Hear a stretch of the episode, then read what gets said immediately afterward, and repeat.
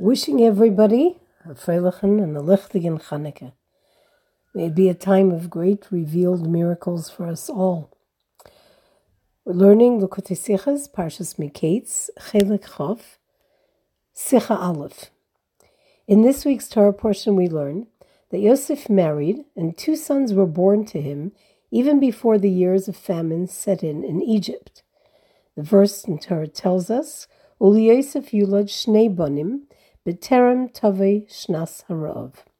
Rashi comments and explains the words before the year of the famine set in, and quoting the words in the tractate in Taanis, says that it's from here that we derive that a person may not engage in marital relations during years of famine.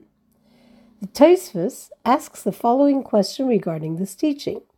Yocheved, Moshe's mother, was born on the journey to Egypt when a famine had already begun. Are we then suggesting that Levi, her father, transgressed a prohibition, God forbid? Similarly, this question is asked in regards to Yitzchak, regarding whom we learn in the Torah portion of Toldos that there was a famine in the land, and the king Avimelech observed him being intimate with his wife, with Rivka. Commentaries explain extensively and provide various answers to these questions, among them is that it's not a prohibition to be intimate, it's just pious behavior to abstain. Yitzchak and Levi were not specifically involved in this behavior, or that before the giving of the Torah this was not in fact a prohibition. Proof for this would be that this is only mentioned as something that's alluded to in Torah. A second explanation offered is that they were all still before the birth of their first child and had yet to fulfill the mitzvah of bringing children into the world, or it was mikvah night, and for these reasons it would not be considered a prohibition at all. A third commentary suggests that the prohibition is only when the nation is steeped in anguish.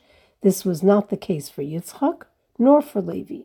As Yaakov and his sons had grain and were not anguished, Yosef, however, abstained from marital intimacy as he did not know that his family had this provision and that they were not in anguish. But according to these answers, Rashi's answer becomes perplexing, as Rashi doesn't deal with these questions around the actions of Yitzchak and Levi, even though he tells us of the prohibition. These questions jump up at us from the literal words of the verses regarding Yitzchak, who was observed by Avimelech in the Torah portion of Toldos, where Rashi explains that what he observed was that Yitzchak was being intimate with Rivka. And then Rashi's explanation in verse 12 of that same chapter that this was a year of famine and not just a period of famine. Rashi also tells us in his explanation in the portion of Vayigash that Yocheved was conceived before they came to Egypt during the years of famine and born in Egypt.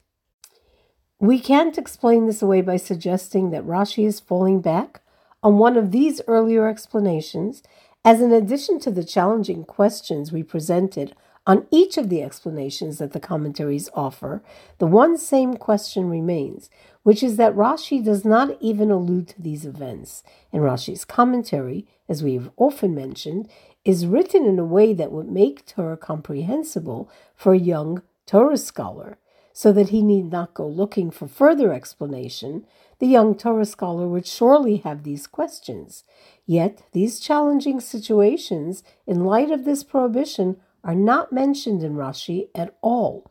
So when Rashi just says, it's prohibited for a man to be intimate with his wife in the years of a hunger, without mentioning any extenuating conditions, it must be because it is in fact prohibited, A, or B, the prohibition is relevant to everyone with no exception, even to Yosef before Matan Torah, and even for those who are still awaiting the conception of their first child, and even if it is mikvah night, and C, it isn't actually connected to whether our nation is in anguish or not.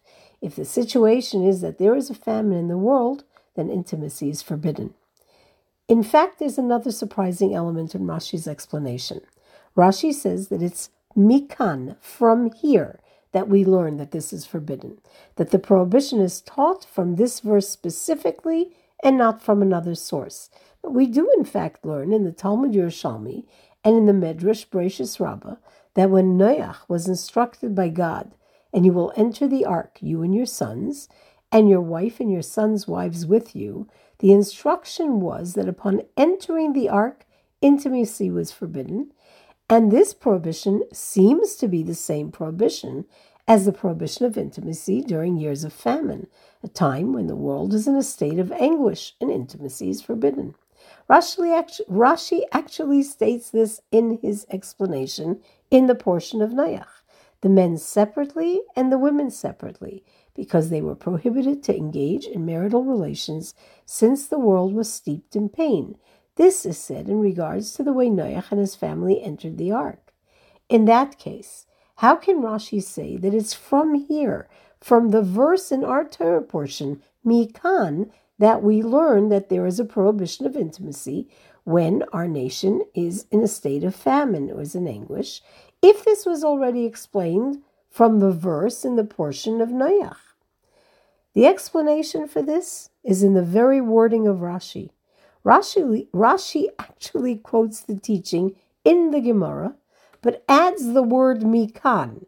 It's from here, from our situation, thus clarifying that here, in the portion of Toldos, this is a new category of prohibition, and it's not the same prohibition as during the time of the flood.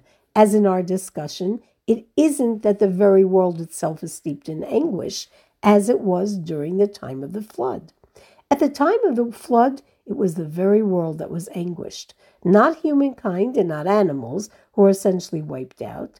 And those who were in the ark, who were being saved from the flood, Noach, his wife, and his sons and their wives, were included in the world's anguish. So the situation in the portion of Noach isn't like the lesson we're being taught in Miketz, that when a number of people are anguished, we have an obligation to participate and to be with them in their pain. And this lesson, therefore, could not be learned from Noach.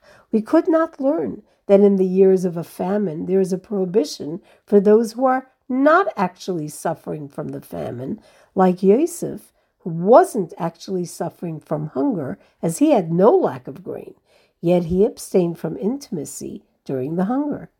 The explanation then is that when we observe Rashi's exact wording, a person may not be intimate in the years of hunger, which are indeed the words of the Gemara, but different to the wording in the verse, which says that Yosef abstained in the year of the famine.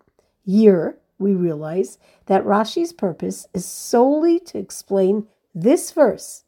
And to that end, Rashi does not even reference the Gemara as the source.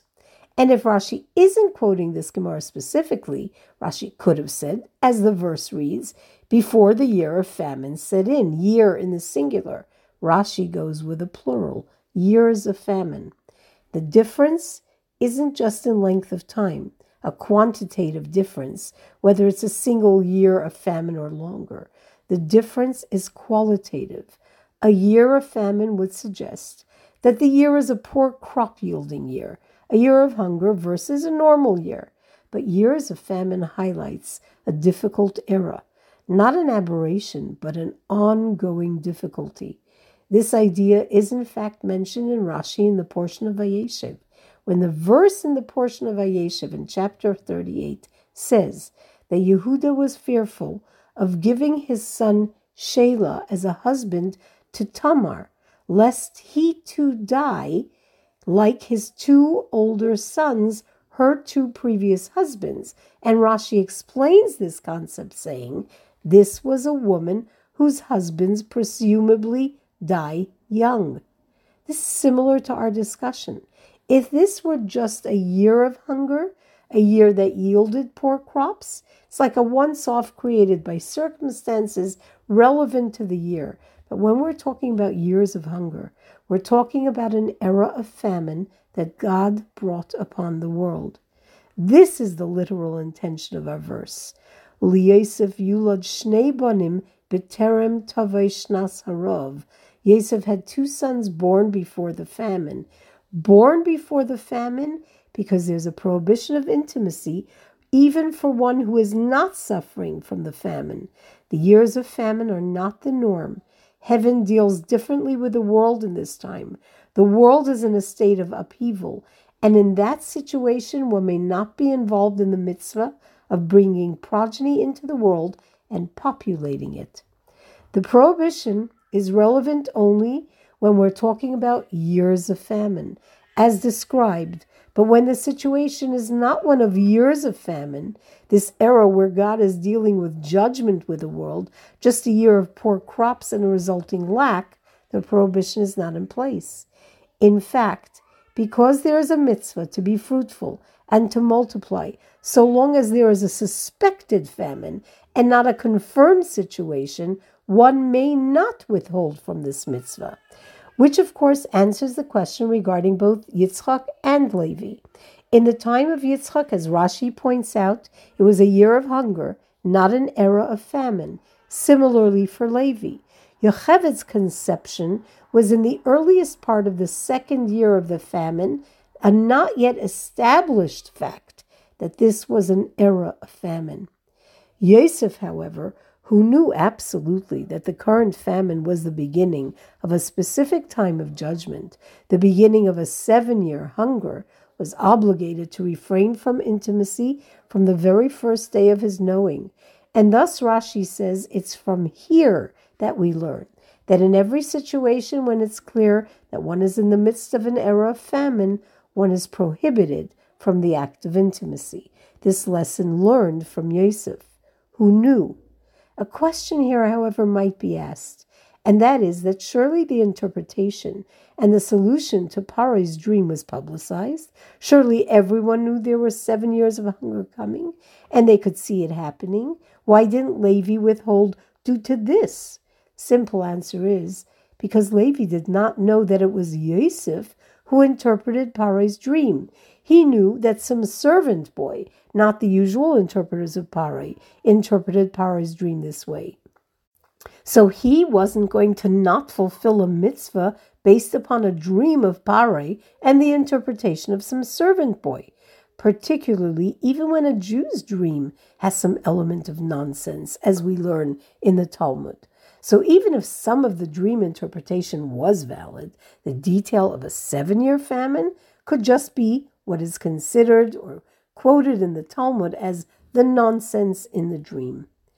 Accordingly, we can also understand why the Tur and the Shulchan Aruch Orach Chaim differ from the wording in the Mishnah, and instead of years of hunger, say the year of hunger.